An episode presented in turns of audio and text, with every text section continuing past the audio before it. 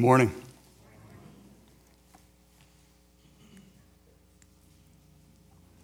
If I start swinging, I'll hit it. So, you know. Let's pray together. Thank you, Father, for the reading of your word. What a privilege it is to have your word, to hold it in our own hands, to read your revelation of yourself to us. We're grateful. So, Father, as we take up this privilege now, I, I pray that you would empower your word. I pray that your spirit would apply it in our lives. I pray that we would receive it gladly. And I pray, Father, that your word would do its work in us, making us more and more like your Son. We ask it in his name. Amen. Does the name Marjoe Gortner ring a bell? Marjoe Gortner? He was the son of a third generation preacher, and his parents named him Marjoe to combine the names Mary and Joseph in one name. He had a great capacity for mimicking whatever he heard, so his parents groomed him to become a Pentecostal preacher and they had him ordained at the age of four. It was uh, in order to do a wedding that they had him ordained. Memorized the whole wedding ceremony and uh, performed a wedding at the age of four. They took him on a preaching circuit and amassed about $3 million by the time he was 16 years old. I remember watching a documentary movie on him long time ago. I remember coming home deeply troubled by what I had seen that night at the theater. The movie had clips from his preaching, as well as behind the scenes footage of him explaining his techniques and counting the money after the night's haul. His preaching was impressive. People responded to his preaching, but his life was a sham. He was a false prophet. In the text we're going to be looking at today, Jesus warns us about false prophets. He calls them wolves in sheep's clothing. They don't all show up on a grand scale like Marjoe Gortner. But Jesus warns us that they do show up, and they do show up in the church. So, how do we protect the flock from predators like that? That's our question today. Protecting the flock from false prophets, I believe, means recognizing three things at least sheep, wolves, and fruit. Because we're sheep, they're wolves, and we tell they're wolves by the fruit of their lives. Let's unpack that. Sheep, verse 15, Jesus says, Beware of false prophets who come to you in sheep's clothing, but inwardly are ravenous wolves. Sheep. There are lots of references in the Old Testament to God caring for his people and they are places where he refers to them as his sheep. We're his sheep. In the 23rd Psalm, David, the former shepherd boy, now king, delights in the fact that the Lord is his shepherd. He thinks back on his sheep tending days and he realizes the primary function of a shepherd is to care for the sheep. And he delights in the fact that he can call the Lord his shepherd. He cares for him. In Psalm 100, verse 3, it says, Know that the Lord, He is God. It is He who made us. We are His. We are His people, the sheep of his pasture. We're his sheep. The we there in Psalm 100 refers to God's people, Israel, in the Old Covenant. But the psalmist delights there, even in that old covenant, that God looks at his people as his sheep, as the flock under his care. Isaiah 40, verse 11, tells us something about that care. It says, He will tend his flock like a shepherd. He will uh, Uh, gather the lambs in his arms. He will carry them in his bosom and gently lead those that are with young. That's the care of a shepherd. So, God is our shepherd, and we can rejoice that he cares well for his sheep. We're his sheep. God wants his sheep well cared for, so he appoints under shepherds as well to care for the flock. In the Old Testament, kings were referred to as shepherds, and they were charged with caring for God's people, his flock. He required them to be faithful, and he pronounces woe on the shepherds who don't care well for the flock unfaithful shepherds, leaders of his people who cared more for themselves than for the sheep. Jeremiah chapter 23, verse 1 is one of those places. He says, Woe to the shepherds who destroy and scatter the sheep of my pasture. Shepherds. He's talking about leaders.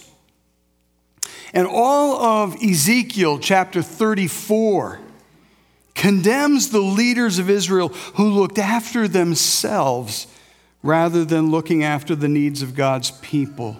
God cares for his people, his flock. He wants good shepherds to lead them. Jesus takes up that theme in the New Testament, carries it forward. He identifies himself as the good shepherd, the one who lays down his life for the sheep in John chapter 10 verse 11.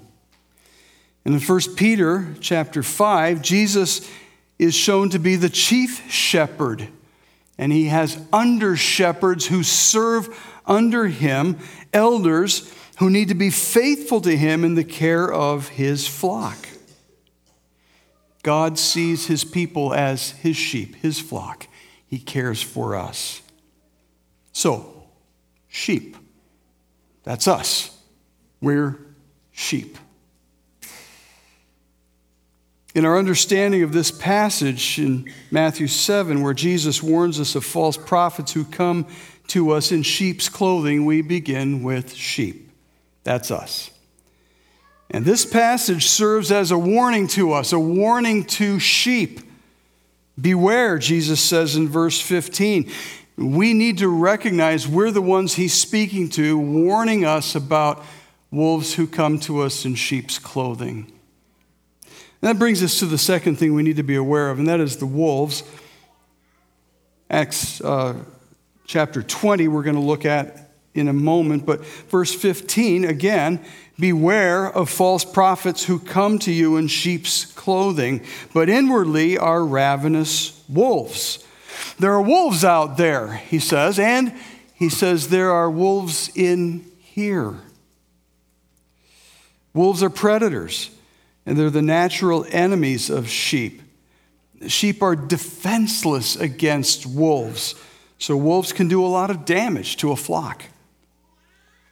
Paul warns the Ephesian elders in Acts chapter 20, a passage Jonathan read a few minutes ago, about fierce wolves who would come in among them and not spare the flock. Acts 20, verse 29. And then in verse 30, he says, From among your own selves will arise men speaking twisted things to draw away the disciples after them. Wolves within the flock of God, masquerading as sheep. Jesus warns us in verse 15 that those wolves will make themselves look like sheep outwardly. That's how they get in. That's how they gain access.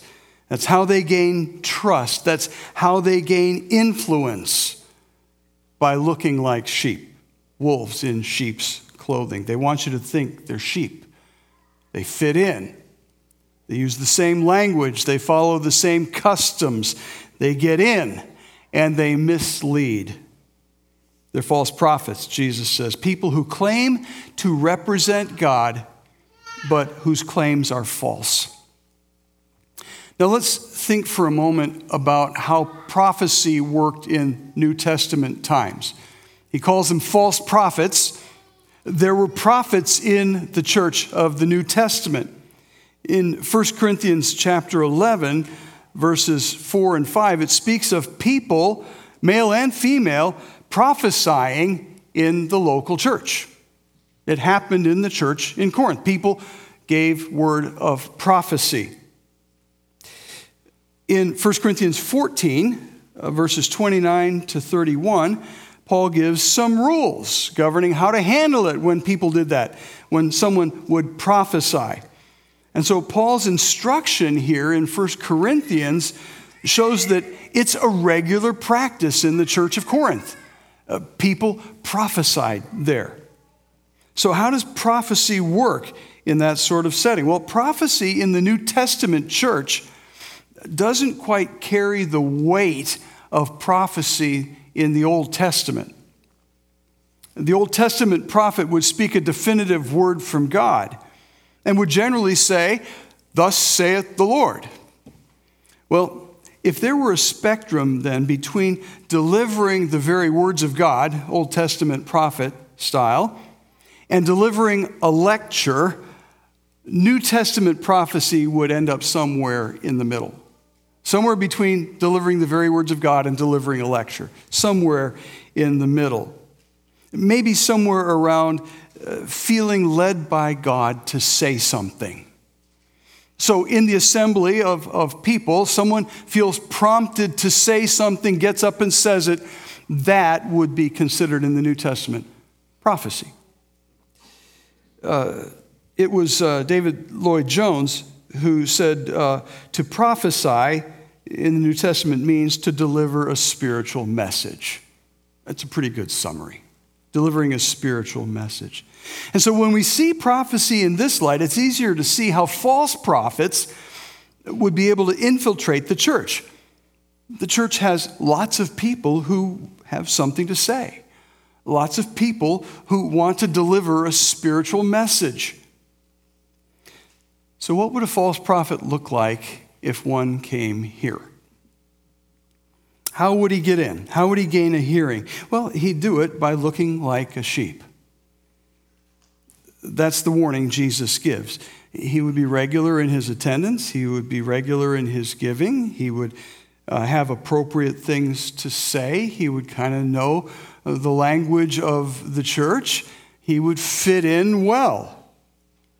And he would use the influence he gains in order to mislead God's people because it's the nature of a false prophet to mislead God's people.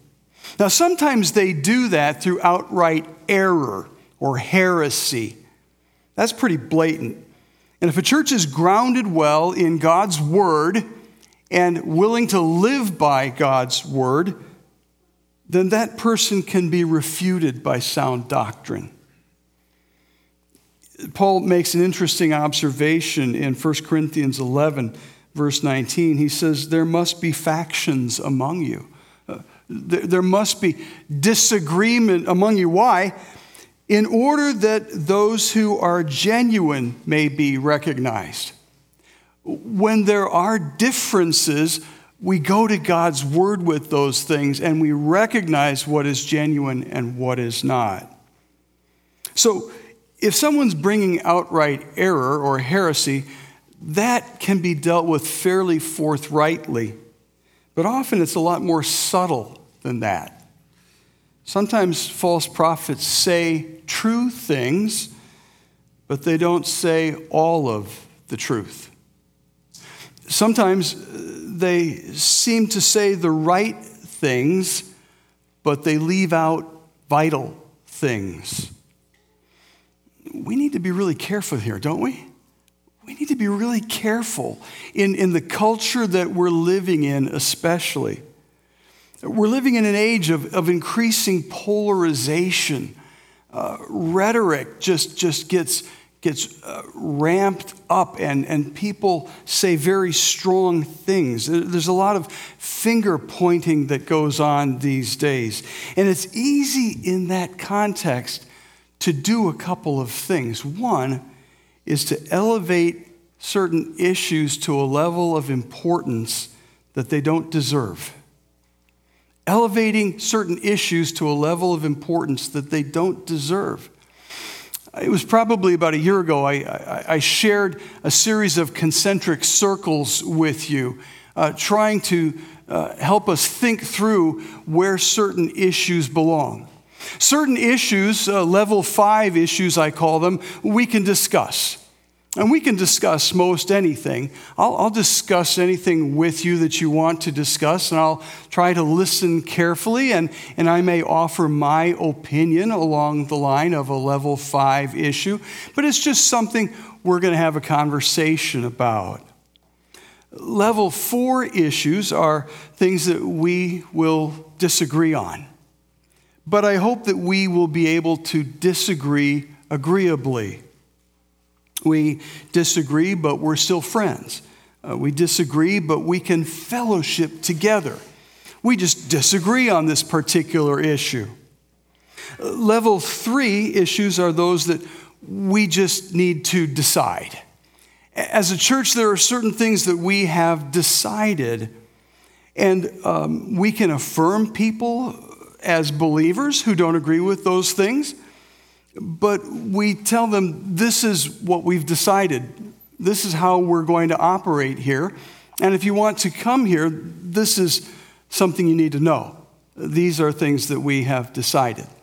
Uh, one of those issues, for instance, is the intergenerational model here. That's how River Hills operates intergenerationally. And if you want to come to a church that doesn't do that, there are a lot of them. But River Hills has decided that for this church. And so don't come in here and say, I, I like this church except for that model. Uh, well, there are other churches that don't have that model. This is something that River Hills has decided. Level two issues are those things that we would divide over significant issues of right and wrong. We, we need to part company uh, if we can't agree on those things um, we need to not fellowship together. Uh, one of those issues, for instance, would be the inerrancy of Scripture. If God's word is not inerrant and authoritative, we really don't have anything to turn to to tell us what is right and what is wrong. It's all subjective. There, uh, there are a lot of churches that don't hold to the inerrancy of Scripture, uh, and anything can go. Uh, so we will divide over that issue and others as well. And that level one is the issues that we would die for. Uh, ask me to deny the deity of Christ, take me to the wall on that one. Uh, ask me to uh, deny the substitutionary atonement, that Jesus died in my place. We will miss heaven if we don't believe those things. Those are things we would die for. And it's important then to make sure that, that we're dealing with issues at the right level. And it's easy to elevate issues to a level of importance that they don't deserve. The other thing that we need to be careful not to do is to denigrate people who disagree with us. Rhetoric gets ratcheted up, valid points that the other side makes get smacked down. The ability to have a meaningful discussion gets lost. Relationships get tossed on the garbage heap because we denigrate people who disagree with us. We need to respect them. So we need to be careful not to elevate issues beyond their appropriate level. We need to be careful not to denigrate people who don't agree with us. Now, prophets are people who claim to represent God in what they say. In the Old Testament, they would make a pronouncement and end it with those words, Thus saith the Lord.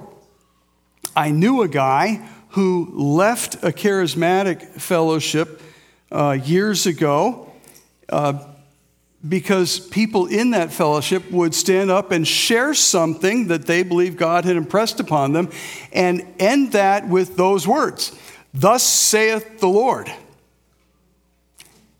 He couldn't count on what they were saying being from the Lord. And he couldn't say that himself. And he decided, this is not a place where I can remain.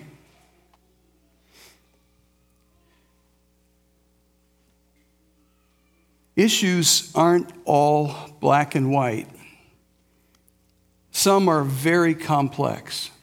And we need to be really careful not to say, Thus saith the Lord, on something that isn't as clear as we might want to present it being. We need to be sure we're being clear where God's word is clear and leaving room for disagreement where God's word is less clear. We need to be humble in our pronouncements, careful not to misrepresent him. You see why we need to be careful in this whole area? The stakes are high. It is the nature of false prophets to mislead God's people. Jesus says they can look like sheep. They look like sheep, but inwardly, he says, they are ravenous wolves. The trouble is, we can't see inwardly. Only God can see into the heart. So we can get fooled. Think about Jonestown, Guyana, where Jim Jones led 918 people to their deaths by deceiving them. We need to be careful we don't get fooled. So, wolves, we need to watch out for them. But if we are sheep and they look like sheep because they're dressed in sheep's clothing, how do we know? How do we know they're wolves? that brings us to the third thing we need to recognize, and that's fruit. Fruit. Look at verses 16 to 20. You will recognize them by their fruits. Are grapes gathered from thorn bushes or figs from thistles?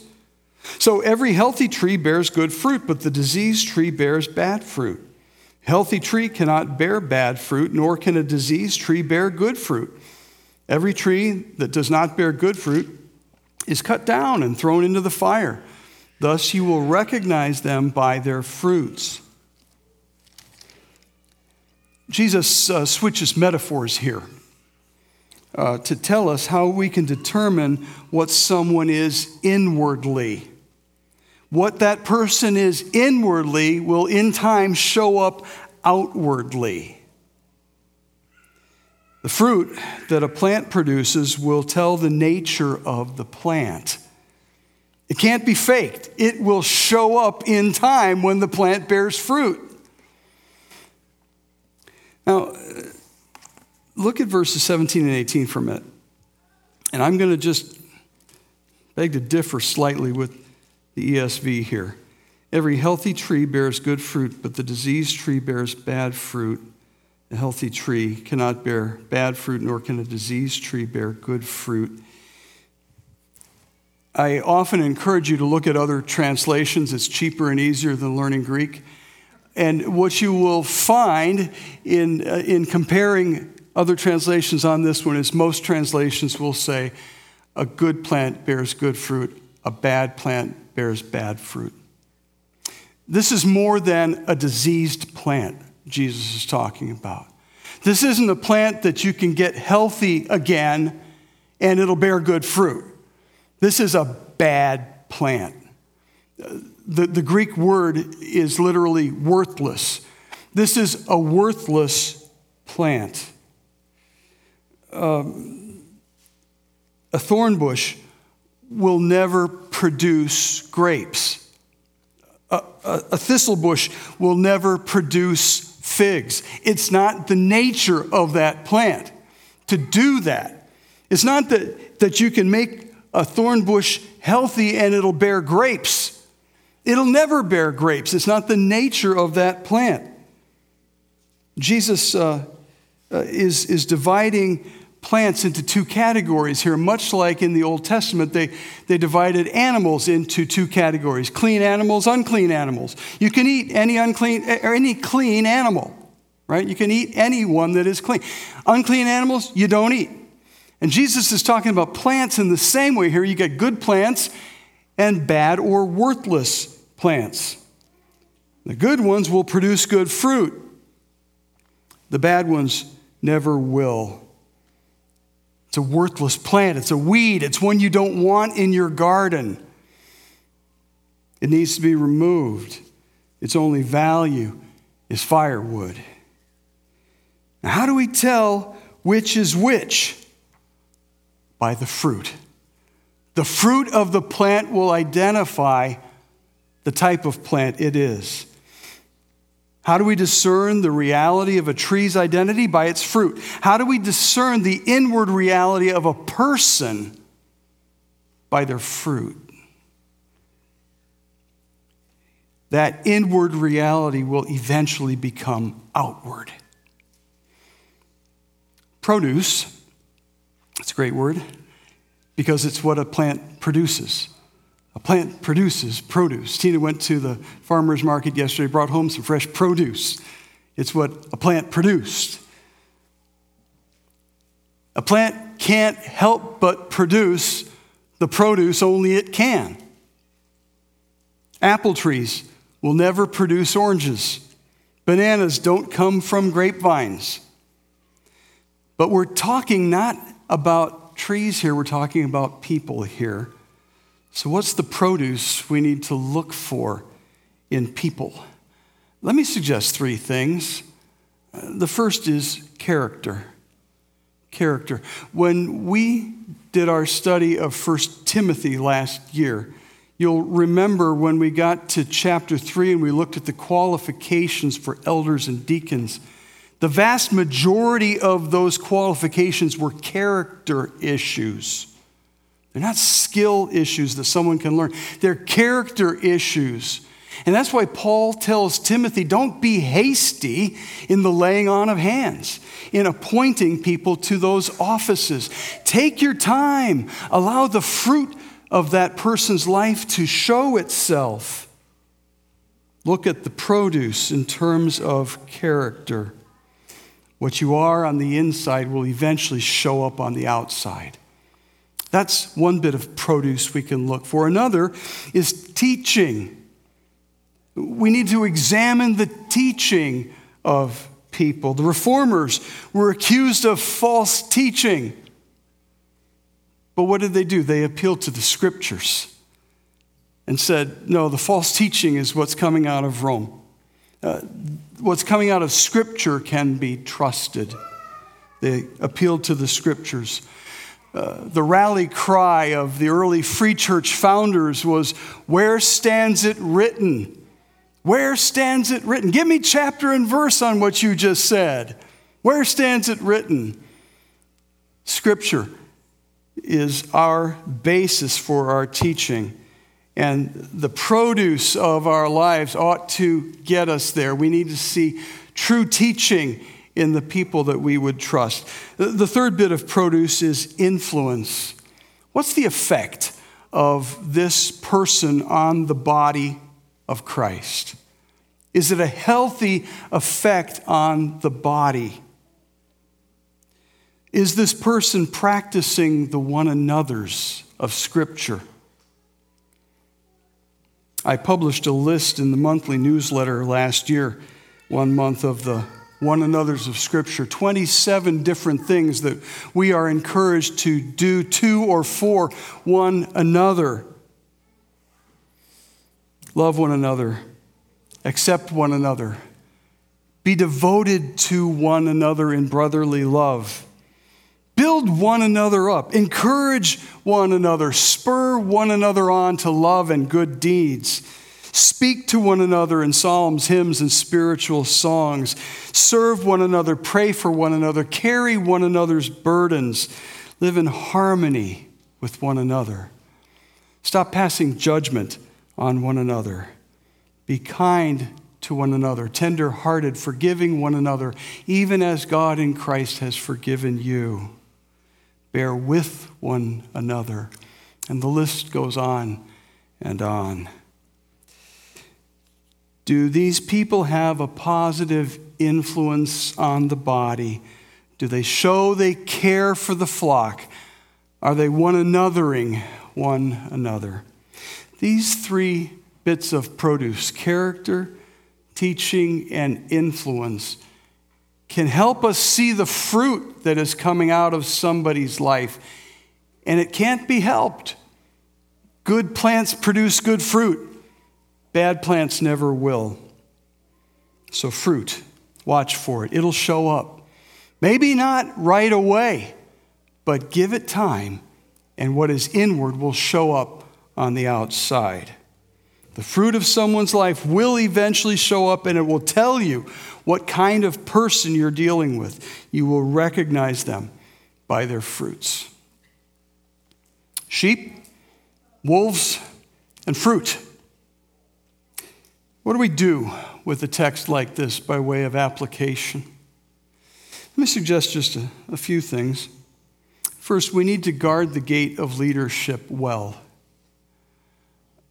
what I have done in each of the churches I have served is I've, I've started a, a group uh, of potential leaders, uh, a leadership development course, uh, and it allows us to, to spot some people who we believe uh, will be leaders one day and to help them work together around who we are and why we do what we do the way we do it, and to expose them to some leadership tools one of the things that that course has done that's been really helpful to me is it has helped me identify what's going on in someone as we meet together over many months. I think I might have told you once about a guy who came to our church and I sized him up as elder material right away. We need to fast track this guy to elder. And I got him into the leadership development program of the church. And it wasn't long before I saw him just dominating discussions and putting other people down and saying things that weren't in accord with Scripture. And I thought, I'm so glad we didn't fast track this guy. We, we allowed time for the fruit of his life to show itself. Guard the gate to leadership well. Don't compromise on the qualifications of 1 Timothy 3 and Titus 1. Don't lay hands on someone suddenly. Take your time. Don't be hasty. Check the person's character, check their teaching, check their influence. Another thing that we can do with this passage was read to us earlier as well from 1 John chapter 4, where John says, Test the spirits. Test the spirits. Beloved, do not believe every spirit, but test the spirits to see whether they are from God. For many false prophets have gone out into the world. It's no coincidence he uses the word false prophets there. False prophets will be motivated by something other than the Spirit of God, and we need to check that out. When someone brings a message, when someone brings a concern to the body, check it out. Check it out. See if what they're saying accords with Scripture. And finally, we need to be careful not to elevate issues beyond the level of importance they deserve, nor to denigrate people who don't agree with us, lest we become a body full of suspicion and division, biting one another and devouring one another as Paul said in Galatians chapter 5 verse 15. Let me suggest another application. And it's this let's make sure we are not becoming false prophets ourselves. As Christ followers, we represent God. We are His ambassadors, His representatives. Let's be careful to represent Him well. Where His word is clear, let's be crystal clear. Where His word is less than clear, let's give grace and encourage each other to study God's word and to grow in our understanding of it. We can do that together if we're meeting and discussing and dialoguing together over God's Word.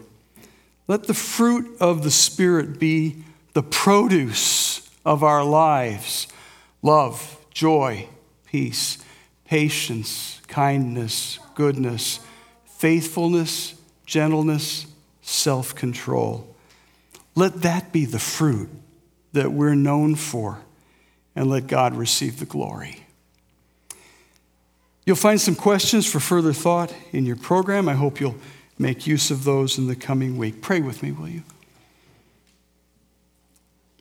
Father, with a text like this, uh, we recognize the need for care, for caution, lest we point fingers at others and become the very thing that we see in them. So, Father, I pray that you would help us as we apply this, your word, that we would begin with ourselves, that we would be careful to represent you well, and that we would deal graciously with those who differ. I pray, Father, that you would help us to be very discerning and that you would protect us from wolves who come masquerading as sheep. I pray, Father, that you would preserve the integrity of the body of Christ here, that we may be a pure instrument in your hands, that we may be as effective for you as we could possibly be. All for your glory. In Jesus' name, amen.